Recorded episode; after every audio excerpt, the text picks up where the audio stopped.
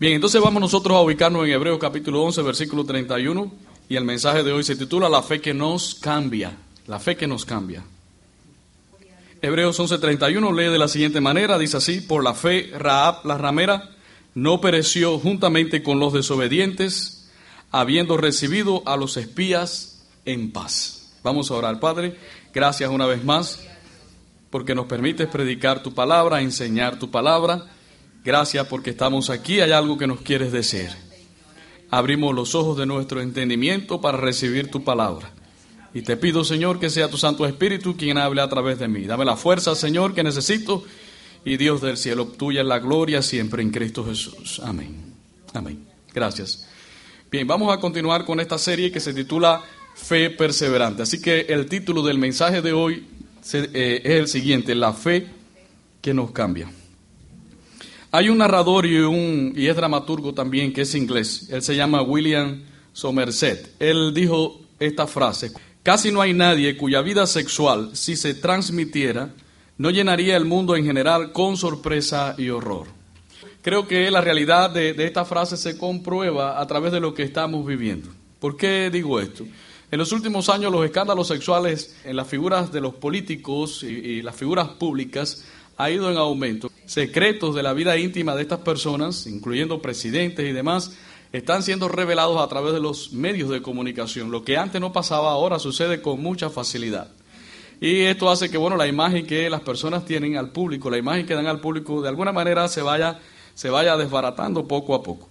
Ahora, quiero hacerle una pregunta esta tarde. Cuando tú te equivocas, ¿eso marca de alguna manera tu vida? Cuando alguien cae en un pecado de tipo sexual, ¿eso llega a ser ahora parte de tu identidad? ¿Las personas te conocen por lo que hiciste?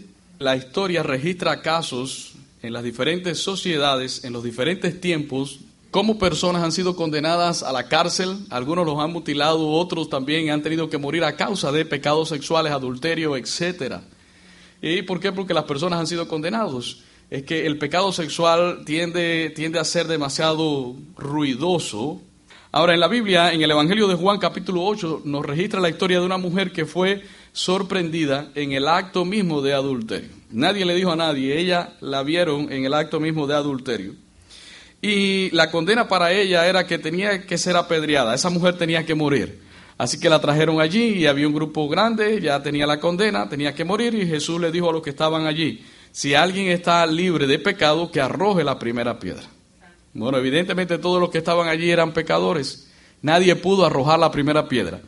Y en Juan capítulo 8 Jesús le dice así, dice así, enderezándose Jesús y no viendo a nadie sino a la mujer, le dijo, mujer, ¿dónde están los que te acusan?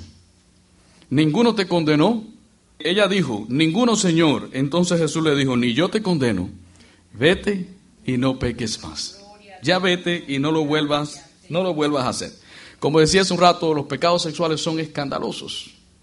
Aunque usted lo quiera guardar allí, ellos cuando salen a la luz se vuelve todo un escándalo. Entonces Jesús le dijo a esta mujer, bueno, de alguna manera ha sido condenada, pero ninguno de ellos puede condenarte, todos son pecadores, yo tampoco te voy a condenar, pero sí te voy a decir algo, vete y ya no lo hagas, no lo vuelvas a hacer. Bien, hemos estado, como decía hace un rato, en esta serie de Fe Perseverante. Hemos visto cómo la fe adora a Dios. Vimos el caso de Abel que adoraba a Dios. Vimos cómo la fe camina con Dios, trabaja con Dios, para Dios, mejor dicho. Cómo la fe toma buenas decisiones y la fe hace buenos sacrificios produce victorias en situaciones aparentemente imposibles. Pero hay algo también que la fe hace, que es muy importante tanto, tanto como lo que hemos visto hasta ahora aquí. Bueno, ¿qué es lo que hace la fe? La fe puede quitarte, la fe puede quitar la marca de una persona. La fe puede quitar el estigma que tiene una persona. La fe puede quitar la infamia y la condena. Cuando la persona cree en Jesucristo, esa fe que Dios nos da para creer, esa fe nos puede dar una nueva oportunidad de vida, un nuevo comienzo de vida. Algunas personas tal vez a ustedes lo recuerden por lo que hicieron, pero para Dios esto es diferente. Y entonces para nosotros tiene que ser más importante lo que Dios piensa que lo que piensen los hombres. Lo que piensan los hombres es muy importante, pero lo que Dios piensa de nosotros es lo que nos debe hacer cambiar. Jesús dijo que si alguien estaba en Cristo, y las cosas viejas, he aquí todas. Entonces, la fe en Jesucristo no solamente quita tu marca, sino también te da una nueva identidad, cambia tu destino y te da una nueva posibilidad de vida en Jesús. Eso es la gracia del Señor. Bien, llegamos a Hebreo capítulo 11 después de recorrer tanto, ¿verdad? Casi estamos llegando al final, creo que el próximo domingo es el final de esta serie. Y llegamos a la historia de una mujer que se llama Raab.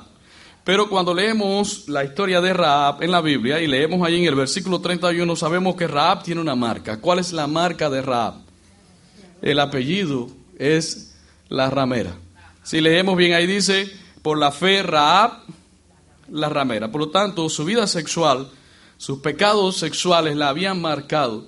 Y esa marca pareciera que ya era parte de su identidad. Cada vez, o no siempre, pero por lo general, cuando se menciona a Raab en las escrituras, se dice Raab la.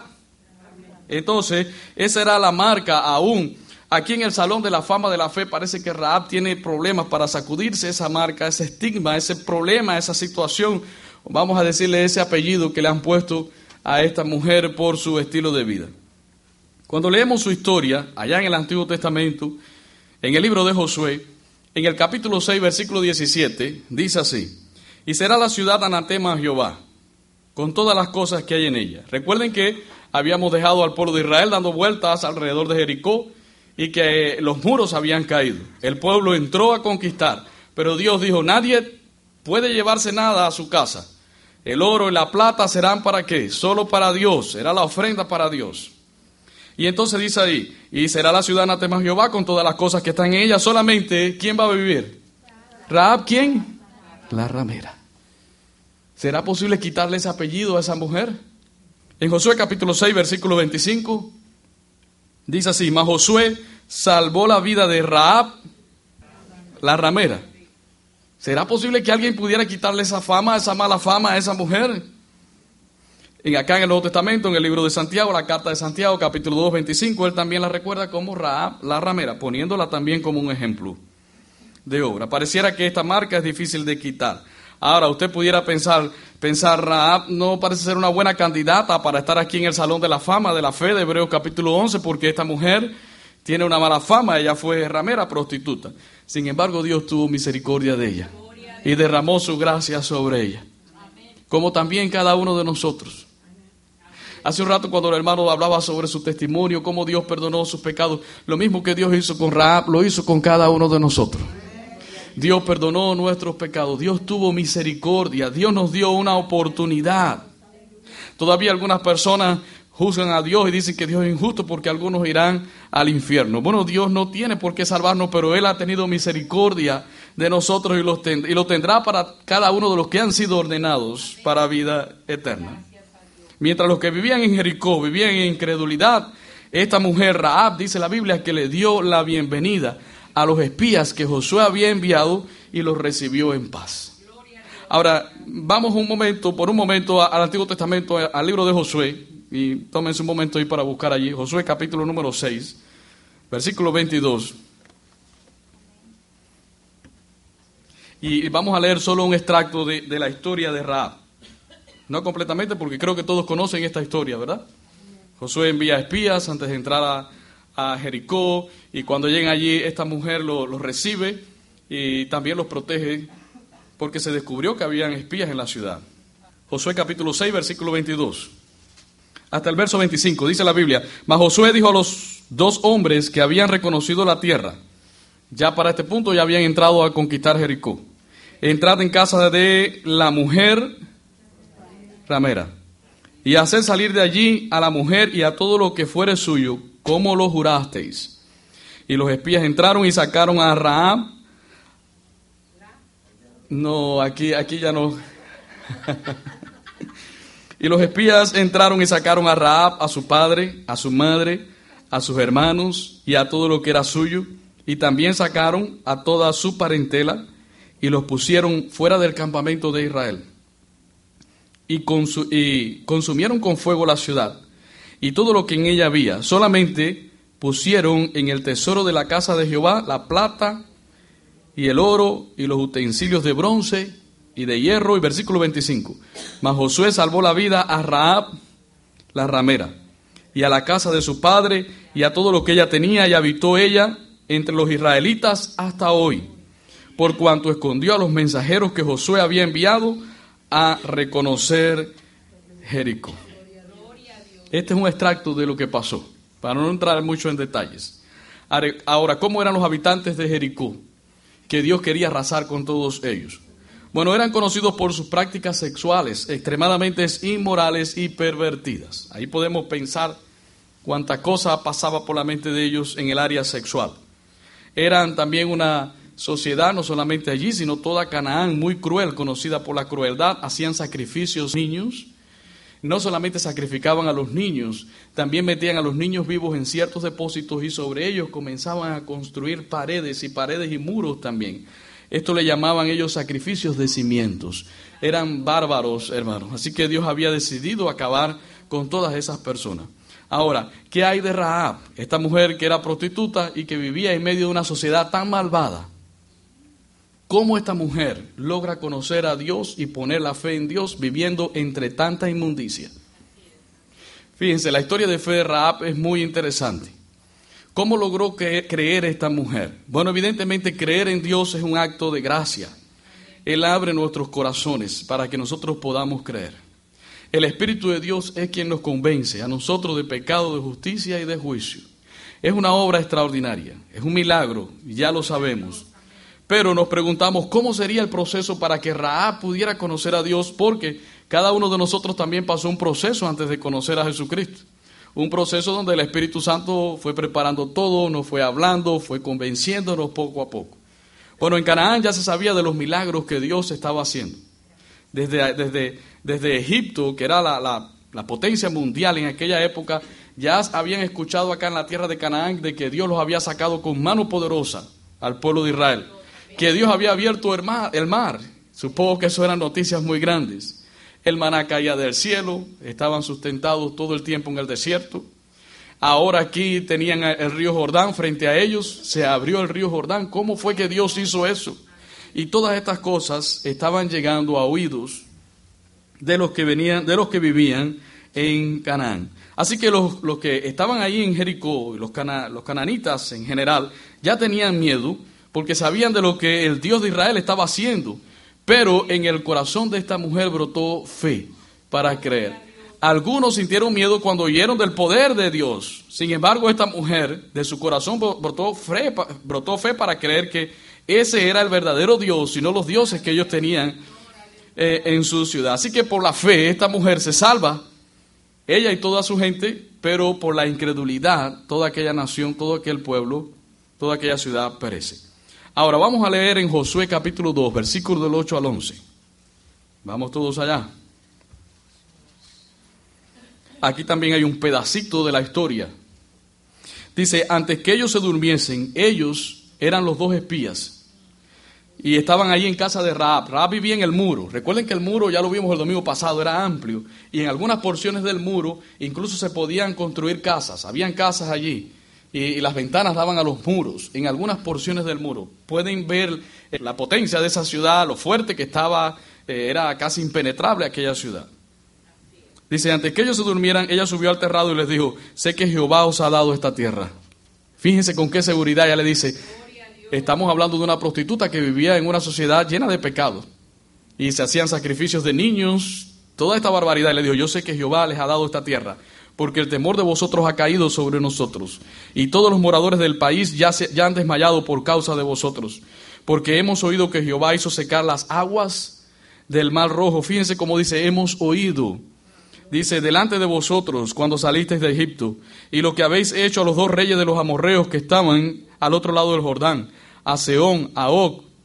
Bueno, yo creo que, que ahí me brinqué al versículo 10, ¿verdad? Ando por el versículo 10, dice, a Seón, a Og, a los cuales habéis destruido. Versículo 11. Oyendo esto, ha desmayado nuestro corazón, ni ha quedado más aliento en hombre alguno por causa de vosotros, porque Jehová vuestro Dios es Dios, arriba en los cielos y abajo en la tierra. ¿Puede decirlo conmigo? Diga allí conmigo, porque Jehová vuestro Dios es Dios arriba en los cielos y abajo en la tierra. ¿Qué dijo Raab? El Dios de ustedes es el que manda.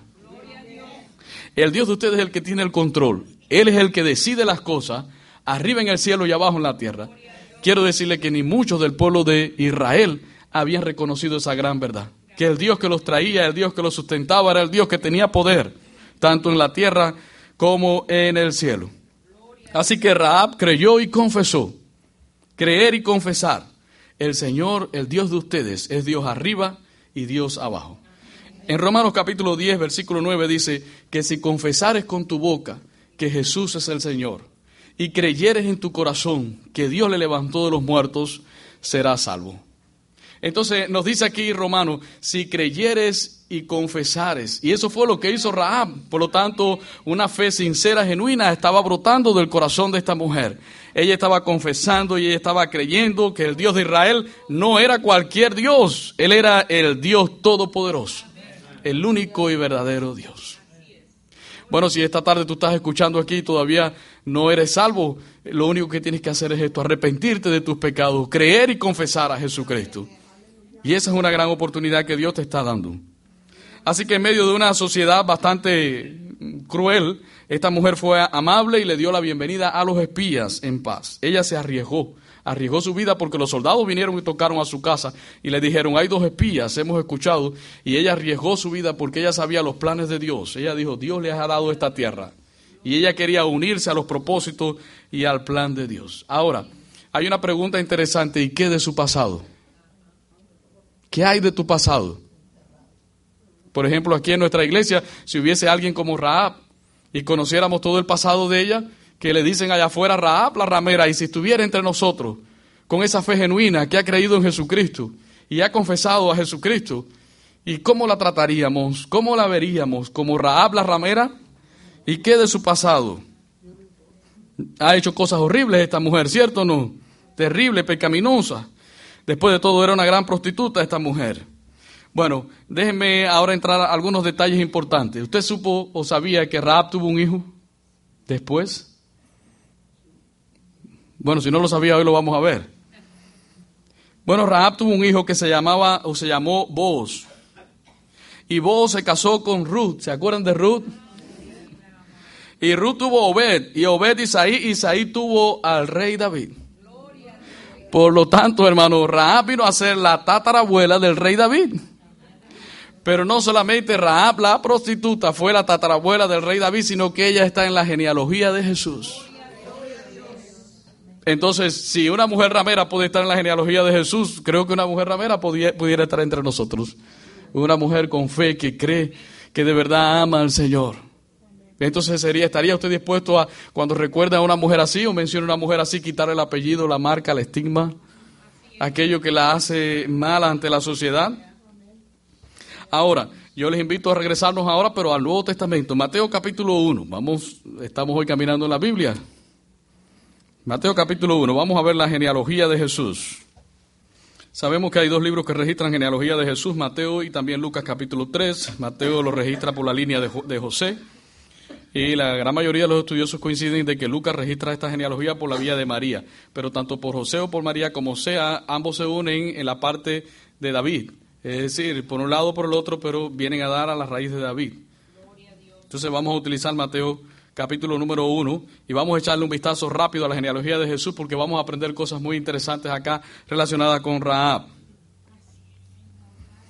Bien, vamos a ver, capítulo 1, versículo 1, vamos a leer solo del 1 al 5. Algunos creen que las genealogías son aburridas, pero podemos descubrir cosas interesantes. Dice, libro de la genealogía de Jesucristo, hijo de quién? De David, hijo de Abraham. Entonces vamos a comenzar la genealogía por Abraham. Dice, Abraham engendró a Isaac, Isaac a Jacob y Jacob a Judá y a sus hermanos. Recuerden que eran dos en total. Judá engendró a Tamar, perdón, Judá engendró de Tamar a Fares y a Sara Fares a Esrom y Esrom a Aram. Aram engendró a Aminadab, Aminadab a Nazón y Nazón a Salmón. Salmón engendró de Raab a Boz. Boz engendró de Ruth a Obed y Obed a Isaí. Permítame ir al versículo 6. Isaí engendró al rey David. Y el rey David engendró a Salomón, de la que fue mujer de Urias. De la que fue mujer de Urias. Por lo tanto, cuando leemos esta genealogía interesante, se pareciera al listado de la cárcel del condado, ¿no? donde aquí este, en este listado hay adúlteros, hay culpables de incesto, prostitutas, idólatras, tramposos y mentirosos. Si vamos al condado aquí, a la lista que tiene la cárcel del condado, vamos a encontrar a toda esta gente. Abraham mintió para salvar su cuello. Dijo que Sara, su mujer, era su hermana, porque Sara era hermosa y tenía miedo que lo fueran a matar a causa de ella. Y Jacob era el nieto de Abraham, ¿verdad? Él engañó a su hermano. Y todos conocemos la historia. También engañó a su suegro. Judá también, el hijo de Jacob, cometió incesto con su propia nuera Tamar. Y recuerden que Jesucristo es el león de la tribu de, de Judá. Sin embargo, Judá fue un hombre hipócrita y adúltero. Estuvo con su nuera. ¿Y qué hay de los hermanos de Judá? Ellos, ellos vendieron a su propio hermano José solo por envidia y celos. Y usted dirá, ¿y toda esta gente en la genealogía de Jesús? David era el padre de Salomón, cuya madre había sido la esposa de Urias. Pero David mandó a matar a Urias para quedarse con, con Bexabé. Y no quisiéramos ni escuchar esta historia de, de David. Por eso constantemente lo vemos en los salmos dando gracias a Dios porque Dios lo perdonó. Así que vemos cómo en el versículo 5 Salmón engendró a, de Raab a Boz. Boz engendró de Ruth a Obed y Obed a Isaí. La madre de Boz era Raab. Estamos viendo que era una prostituta y estaba también incluida en la genealogía. Se menciona Ruth. Ruth ni tan siquiera israelita, era una extranjera. Manasés está en la lista en el versículo 10, que no lo leímos. Manasés fue un rey malvado que sacrificó a su hijo, lo entregó en sacrificio a Baal, un rey de Israel. Consultaba a los medios y a los espiritistas y derramó tanta sangre inocente como usted no puede imaginarse. Tome nota allí, Segunda de Reyes 21.11, no aparece aquí, usted después lo puede leer. Y este hombre Manasés está metido aquí en la genealogía. Manasés fue el padre de Amón, que está también en la genealogía. Está en la lista. Y a pesar de que Amón fue un hombre que rechazó a Dios. Entonces en esta lista encontramos muchos reyes y la gran mayoría de ellos eran unos delincuentes. No todos, pero casi todos les gustaba la idolatría. Era una práctica era, mire, la idolatría en el pueblo de Israel era como, como la iglesia católica hoy en día. El pueblo de Israel quería tener a Dios, pero también consultaba las imágenes. Hoy en día la arqueología ha descubierto cómo el pueblo de Israel guardaba tantas imágenes. Eran unos muñequitos así que tenían de las imágenes y las guardaban. ¿Y por qué lo comparo con la religión católica? Los católicos quieren tener a Dios, pero también quieren tener a María, quieren tener a... y quieren ir a Dios por diferentes caminos. La Biblia dice que solamente hay un camino. Entonces, como decía hace un rato, este era un, este un árbol genealógico que no parecía muy puro, ¿verdad? Y noten aquí cómo a Raab no se le conoce con su apellido. Parece que Dios le quitó la marca aquí en la genealogía. En el versículo 5 podemos leer, ahí dice, Salmón engendró de Raab. Ay, gracias Señor, no aparece aquí. Pero tampoco se nos dice de Abraham el mentiroso, ni Jacob el tramposo, ni David el adúltero, dice aquí. La marca había sido retirada. ¿Puede decir amén? No hay reclamos aquí en esta lista que Dios le esté sacando en cuenta su pasado. Ahora quiero recordar lo que dice Primera de Corintios capítulo 6, versículo del 9 al 11 y usted anótelo allí, yo lo voy a leer. Primera de Corintios 6 del 9 al 11. ¿No sabéis que los injustos no heredarán el reino de Dios? No erréis, ni los fornicarios, ni los idólatras, ni los adúlteros, ni los afeminados, ni los que se echan con varones, ni los ladrones, ni los avaros, ni los borrachos, ni los maldicientes, ni los estafadores heredarán el reino de Dios. Pero miren el versículo 11, dice, y esto erais algunos, mas ya habéis sido lavados, ya habéis sido santificados, ya habéis sido justificados en el nombre del Señor Jesús y por el Espíritu de nuestro Dios. Estas cosas, algunas de estas cosas eran ustedes, dice la Biblia, pero la marca ha sido quitada. ¿Por qué? Porque ahora en Cristo ya ha sido lavado, santificado, justificado. Y usted puede decir, como decíamos un rato, rompió las cadenas, me liberó, quitó la marca. como Por la fe en Jesucristo.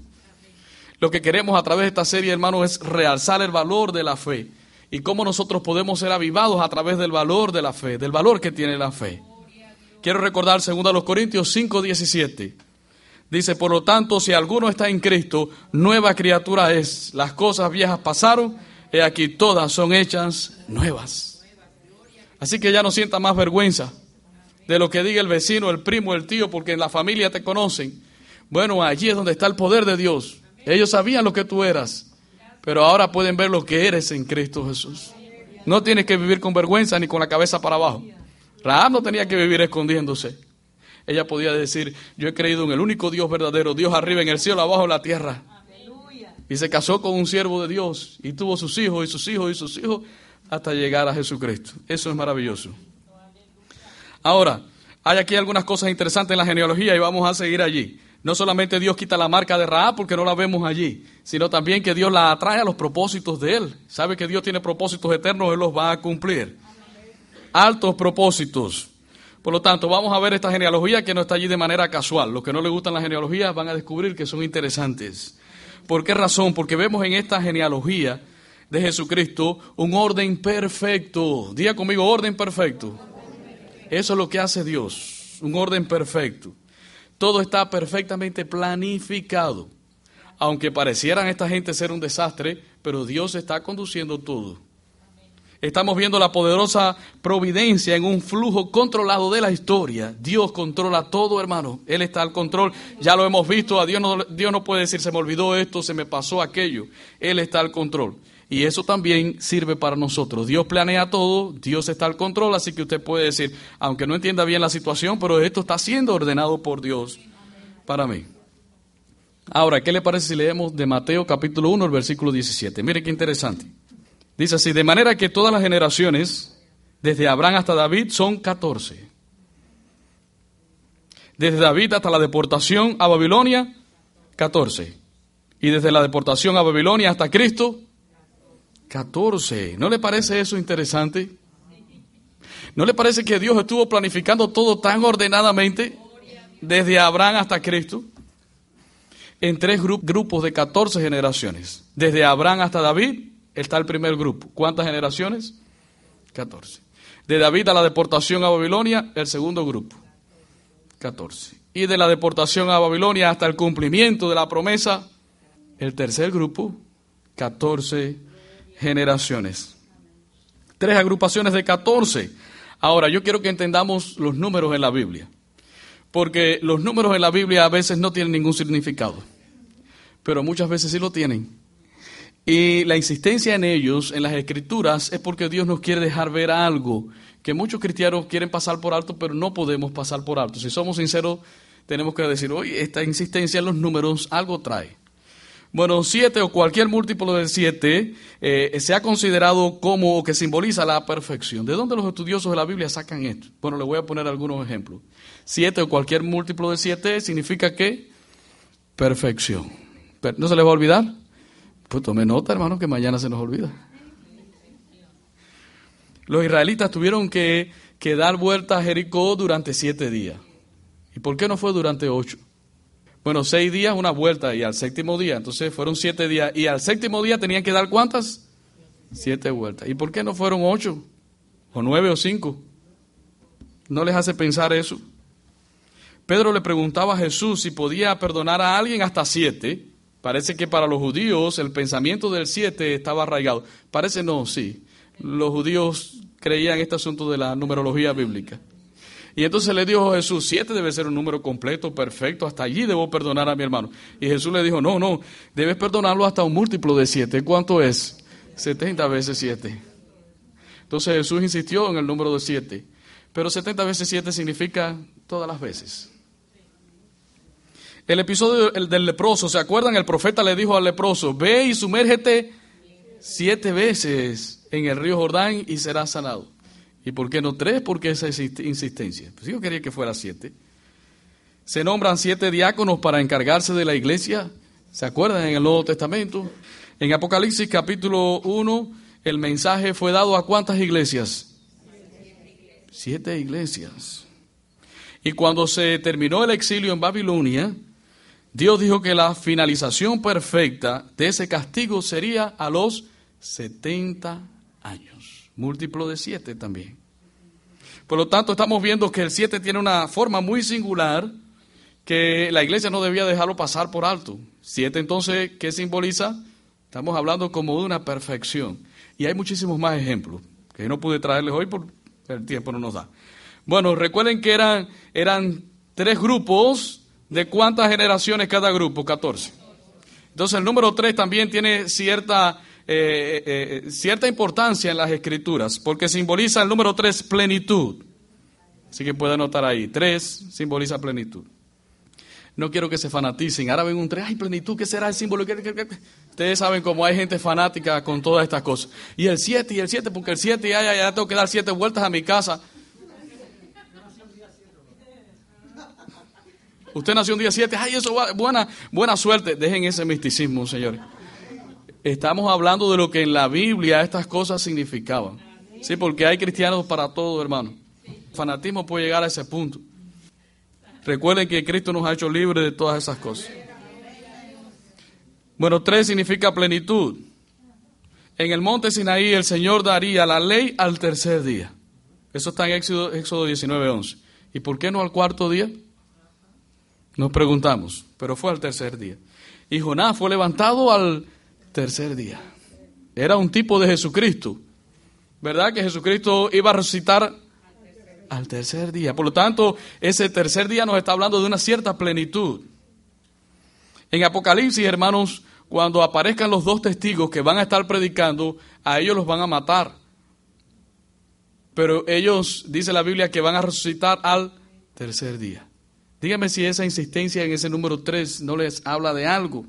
Y cuando Dios le dio la visión a Isaías, él veía a los ángeles que decían, Santo, Santo, Santo es el Señor, Dios Todopoderoso.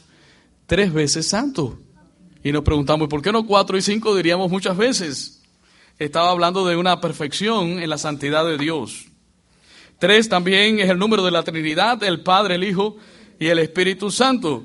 Y en Apocalipsis revela en el capítulo 1, versículo 4, dice, el que es, el que era y el que ha de venir, como que el tres encaja en todas estas cosas y desde la hora sexta hasta la hora novena, tres horas de tinieblas en la cruz cuando Jesús estaba en la cruz del Calvario. Estamos hablando de Jesús que fue la ofrenda perfecta. Por lo tanto, tanto en el Antiguo como en el Nuevo Testamento, el 7 y el 3 tienen, tienden a darnos un mensaje de perfección y de plenitud.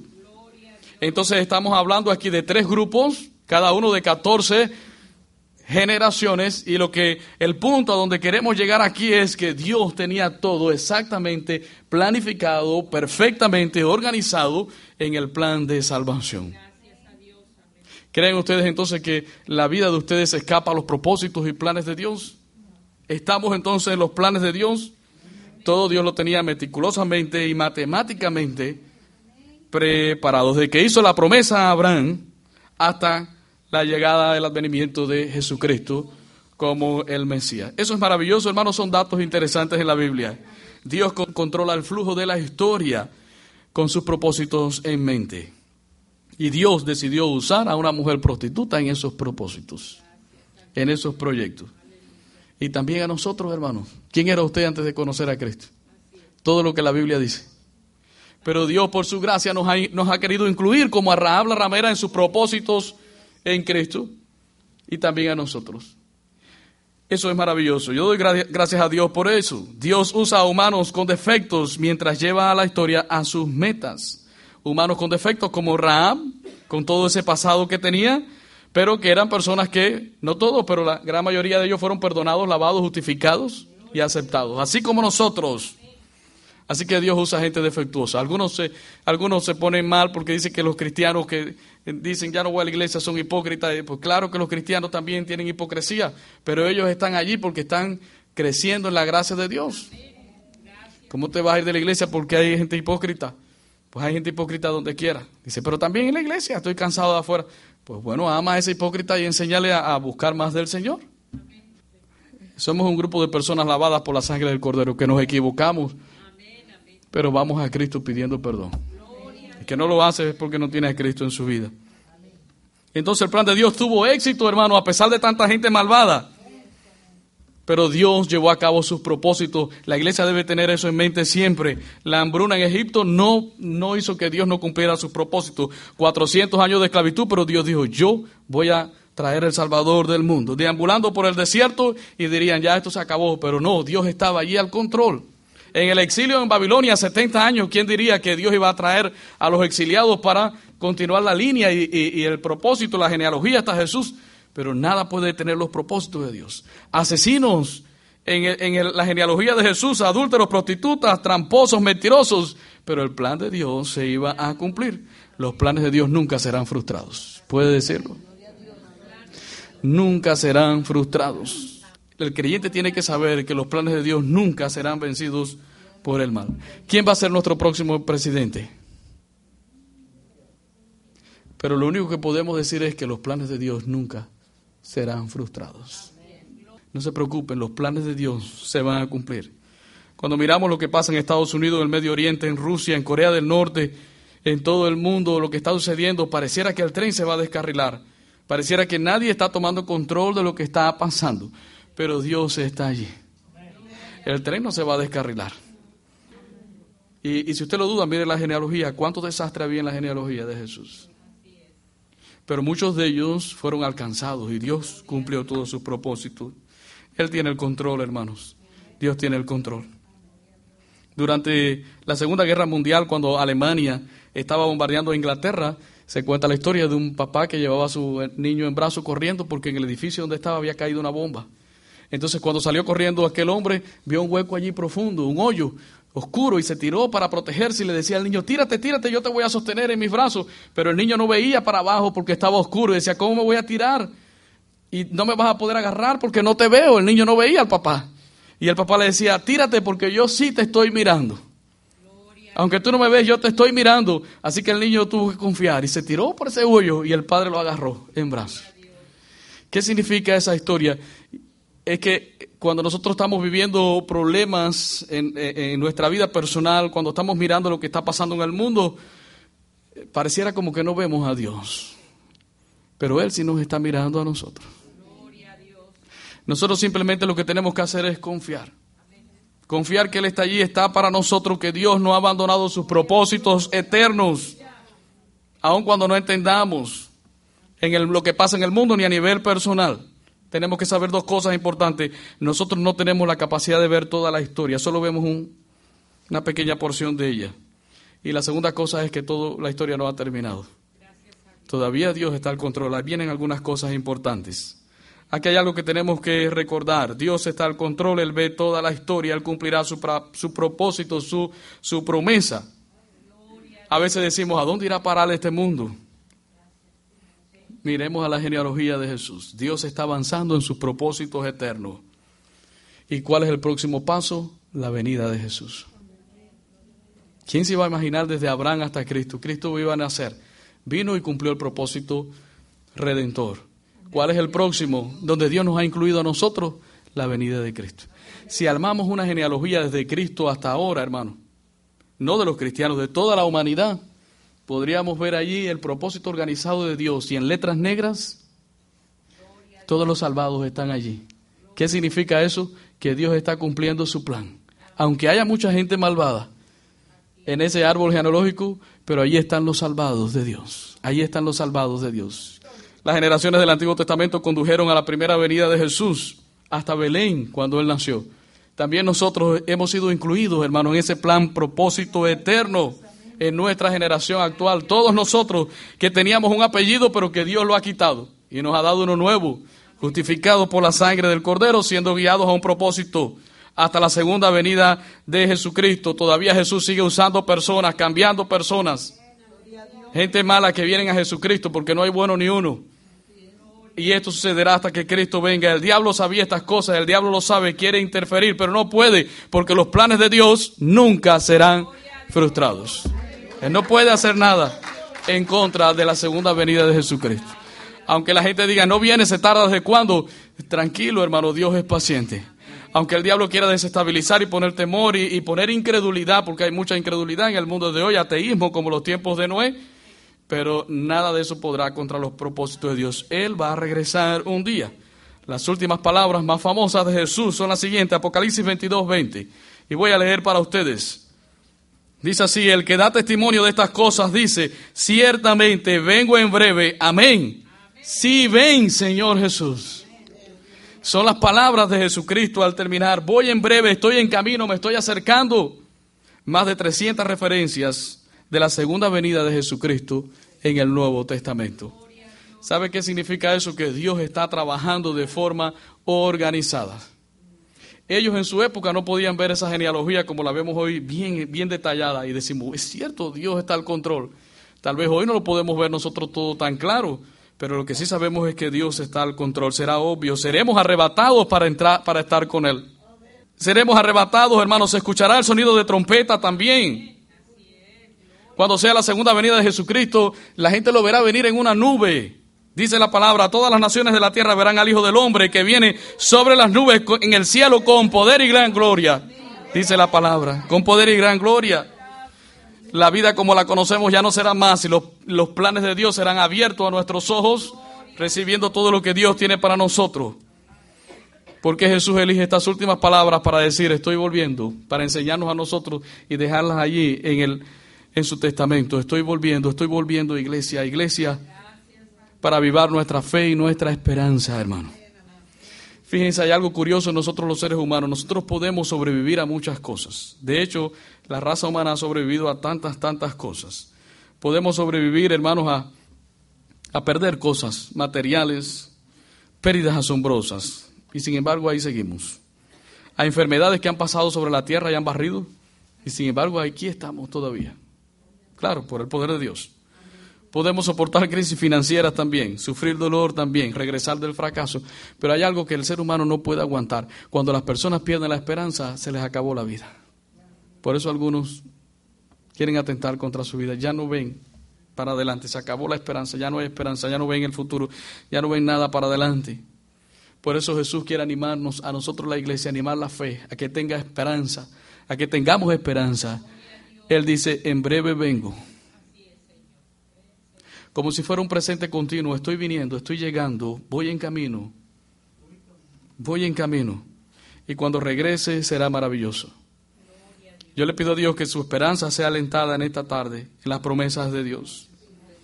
Y en ese momento no más cáncer, no más maldad, no más corazones rotos, no más matrimonios acabados, no más niños desamparados, no más amigos fracasados, no más arrepentimiento, no más culpa, hermano. Estaremos con Dios. No habrá más pecados. Ya no vamos a decir hicimos lo incorrecto y, la gente nos marca por lo que hicimos. No más adicciones. Ya no vas a sufrir más por tus hijos. No más dolor ni sufrimiento, no más muerte, dice la Biblia. Jesús está regresando. Y sus últimas palabras fueron esas, en breve vengo. Y la respuesta es, sí ven, Señor Jesús. Entonces, iglesia, usted debe creer que Dios ha quitado su marca como rap y que lo ha incluido a usted en sus propósitos eternos. Son propósitos estratégicos que Dios está obrando hoy con nosotros. Y tú debes de creer que tú eres parte de ese plan. Entonces, si tú lo, si tú lo crees, entonces involúcrate, apresúrate y comienza a involucrarte ya en esos planes. ¿Por qué? Porque el Señor está cerca. Él viene. Así como Él lo prometió desde Abraham hasta el Mesías y lo cumplió de forma ordenada, así también lo, lo cumplirá hasta que Él regrese, hermano. Y nosotros por su gracia hemos sido perdonados e incluidos. Apresúrate, iglesia. Esa es la fe que nos cambia. Esa es la fe que nos transforma. Ese es el poder de Dios. Debemos vivir en esa fe, hermano. Anímese y siga adelante, porque el Señor está cerca. Solamente diga, Señor, gracias porque fui perdonado. Tú quitaste esa marca y ahora debo andar en tus propósitos eternos. Vamos a orar, hermano. Les invito a ponerse de pie.